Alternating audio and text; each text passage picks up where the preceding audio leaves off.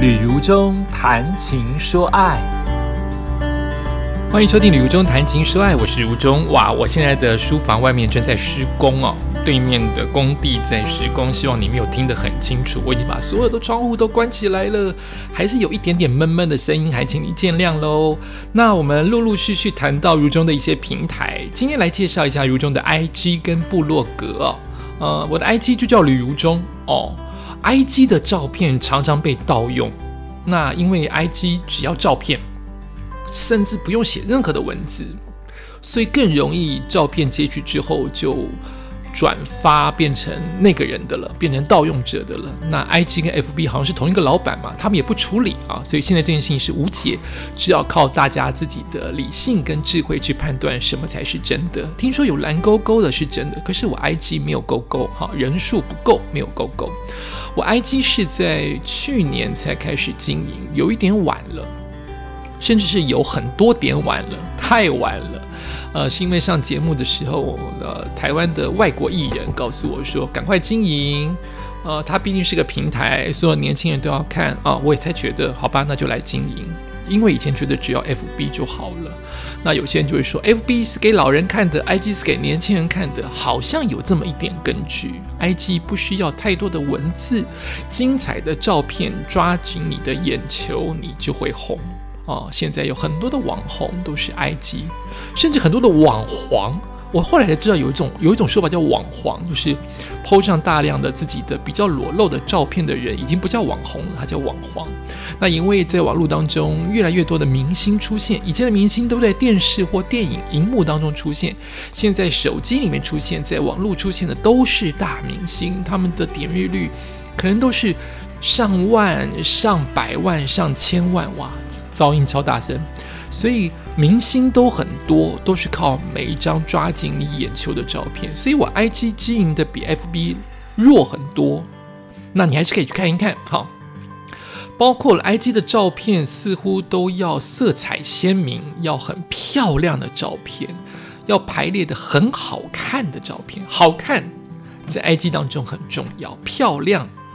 美观美丽是很重要的，甚至男性的 IG 要红，除非你本来就是艺人红，不然你要在呃 IG 当中崛起变成明星，很多人都是靠裸露哦，非常棒的健美的身材，不吝惜给大家看，越拖越多，点阅率就会高哦。通常不管异性恋同性恋都喜欢看漂亮的身体，包括男性也是如此。所以我在 IG 当中做的很差，但是我还是会有一段时间甚至觉得不想做了。我在 FB 文字我比较擅长，那拍。被拍或是自拍很漂亮的照片，我比较不擅长，但是我还是把同样的 IG 就就还是推荐给大家，希望喜欢 IG 的平台的人也能在 IG 找到我吕如中。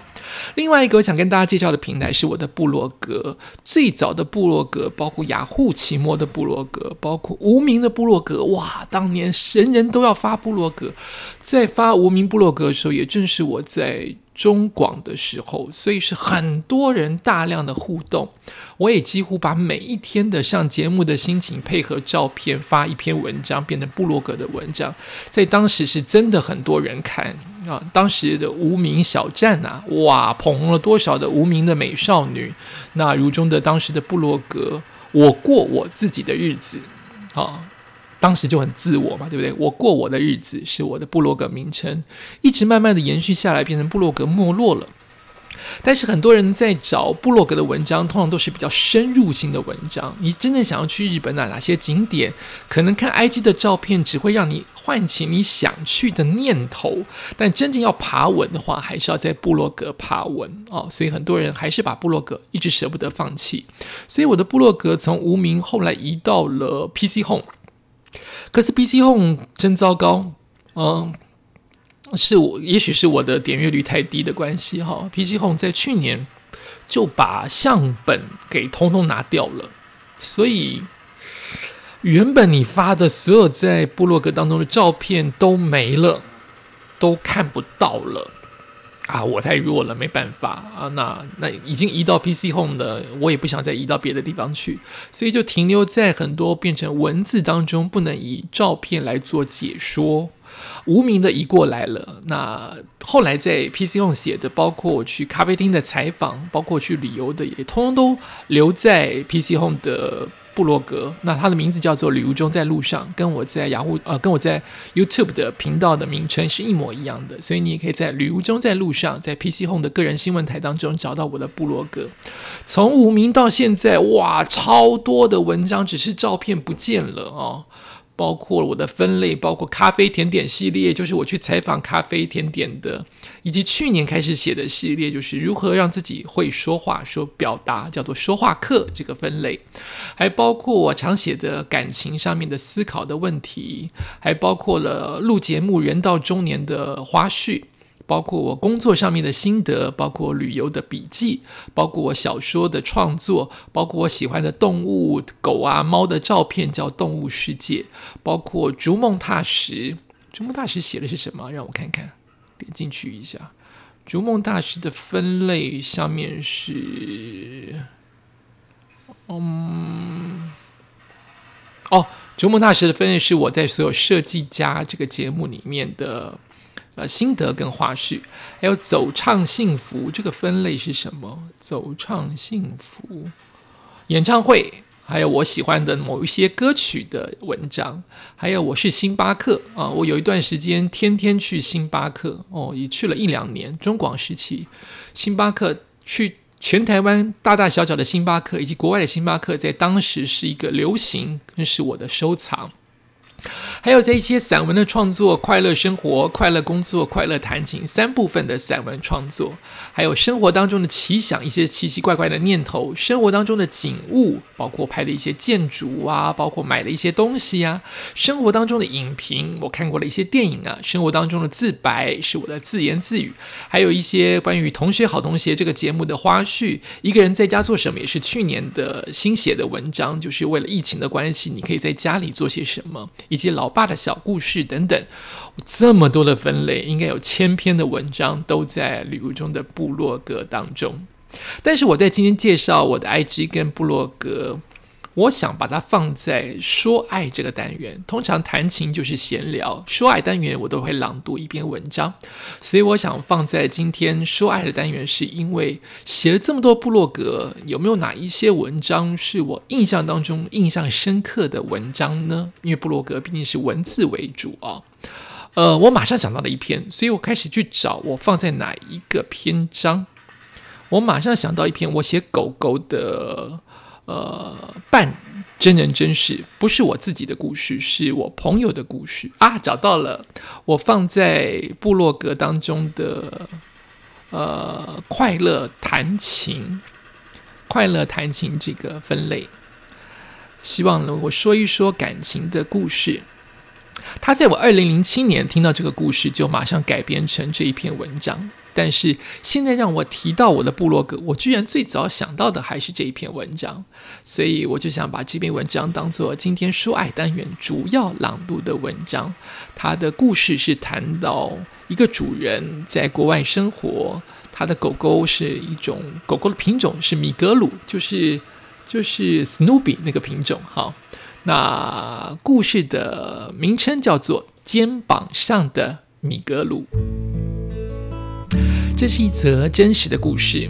朋友 Michael 离乡背井，前去人生地不熟的纽约，去勇闯艺术的道路。自身的存款不多啊，家里资助的也有限，他一直过着有一餐没一餐的清苦的日子。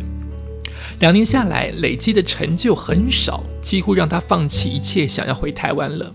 这个时候，邻居的母狗狗生了一窝的小米格鲁。Michael 看了很喜欢，邻居便送他一只。这只狗啊，跟其他神经质的米格鲁不一样，很得 Michael 的缘。它乖乖地挨着 Michael 不乱叫，每次听到 Michael 的呼唤，就把头往右一弯。它的意思好像是说：“Michael，你在叫我吗？”然后便扑向 Michael 的怀抱。也许是营养不足吧。主人本身吃不饱，Michael 吃不饱嘛，小狗当然也得饿肚子了。但是这只小狗还是不乱叫，饿坏了就静静的睡着，以至于过了一年呢，那个成犬，这只成犬米格鲁啊，仍然像婴儿一般瘦小。Michael 将它背在肩膀上，也不嫌它重，也不会掉下来，因为它太瘦小了。这一年，这只狗狗营养不良。狗狗的名字叫做阿西。哇，这么怂的名字是有原因的，因为 Michael 台湾的家人不喜欢狗，让小时候的 Michael 没有办法饲养任何的宠物。唯一一只在小学五年级偷养了三天的流浪犬，也被他的妈妈赶走，让 Michael 哭了整整一个礼拜。当年那一只被赶走的狗就叫做阿西，所以算是在国外圆一个没有完成的梦。更重要的事情是，这只米格鲁，也就是阿西呀，让 Michael 有机会在家里说国语，因为他在美国嘛，都是在四方讲的都是英文，只有这个时候他可以对他的狗狗说国语。这个让不停的以英文和冷漠的纽约客打交道的 Michael 回家可以跟阿西说家乡话，令寂寞增添了一丝的温度。Michael 最穷的那个夜晚，身上只有五块钱美金，他跑到超级市场买那种硬得像石头的吐司来吃饱，泡开水，吐司就会放大变成两倍，你一口我一口，或者眼泪吞下去。而陪着 Michael 度过最最凄寒的冬天的，也就是那一只有的吃就好、从不挑食、营养不良的米格鲁阿西。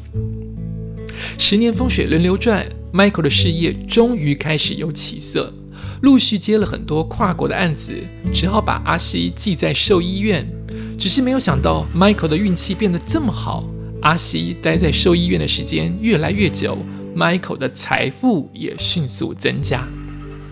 Michael 换了一间像样的套房，仍然是有一餐没一餐，但这一次不是没钱，而是没时间吃。他的运气太好了。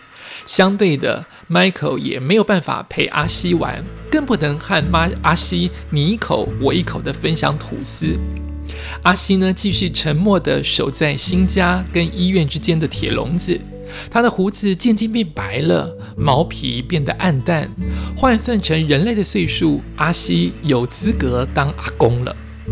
今非昔比，Michael 在国际之间小有名气，四海为家，依然寂寞。但他没有空去啃食寂寞，因为他太忙了。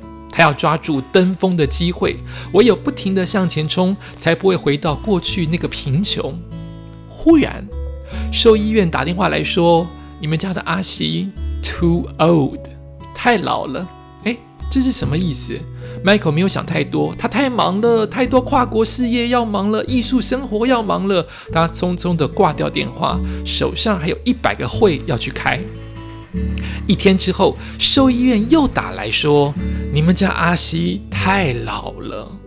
Michael 根本没有时间聊天，急着要挂电话，兽医师才快快的补上一句说：“阿西可能要走了。”Michael 这个才是这个时候才醒过来，哎呦，他怎么那么笨呢？他怎么会不懂之前兽医师的暗示呢？太老了，对我的阿西老到快要走了。于是他要兽医师把听筒放在阿西的耳朵旁边。阿西听到主人的声音，依然没有哀叫，他连叫都没有叫，他是一只超乖的狗。就在西班牙的某个艺术研讨会，所以这个时候，Michael 并不是在美国接到兽医师的电话，他在西班牙开会，他红了，他现在是个艺术大红人。Michael 却在这个西班牙的艺术会议当中，不顾众人的耳光，叫医师。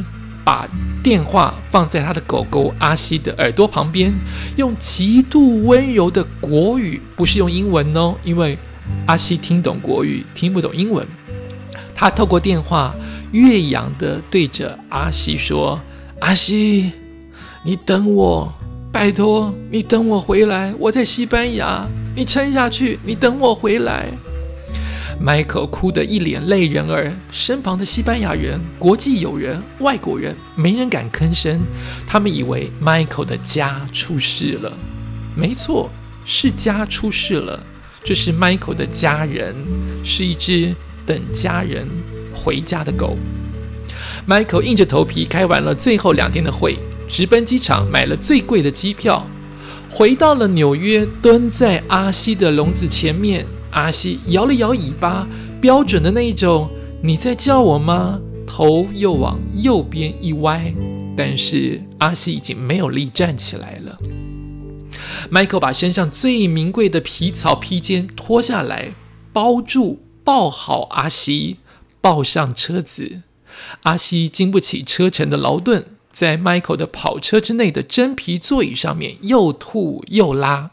或许阿西也觉得很抱歉，始终一边拉一边吐，还摇着尾巴。Michael 哪会介意呢？他把阿西安置在丝绸般的床铺上，端来了香软美味的饲料。阿西已经一口也吃不进去了。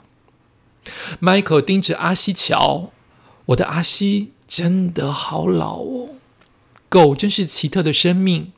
前一年、前几年不还是我的小兄弟吗？怎么现在变成了爷爷了？想着想着。Michael 闭上了眼睛，他太疲倦了，因为舟车劳顿，因为飞机，他想睡了。只是万万没想到，这将近九十分钟的打瞌睡，静静的阿西也悄悄的走了。Michael 哭了整整一个月。一个月来，他躲在家里，不接任何手机，买了一袋又一袋当年那个难以下咽的石头一般的吐司，一边哭一边吃，一边吃一边哭。故事到这里就该结束了吧？Michael 之后慢慢的走回人群，他又得开始工作了，但他的胸口一直隐隐作痛，周遭都觉得 Michael 这个人怎么怪怪的。不只是悲伤，感觉我 Michael 是不是有点呆呆的、痴呆了？因为 Michael 经常自言自语，他只接纽约的工作，他不想再往国际飞了。很久以后，Michael 才告诉我，他自言自语是因为他在跟肩膀上的阿西，也就是肩膀上的米格鲁，在聊天，在说话。他只接纽约的工作，不接国际的工作，是因为他再也舍不得抛弃阿西。人跟狗的牵连为什么这么深呢？看了这个故事，听了这个说法，如果你只是哀痛，不是我的初衷。故事到后来有了转折。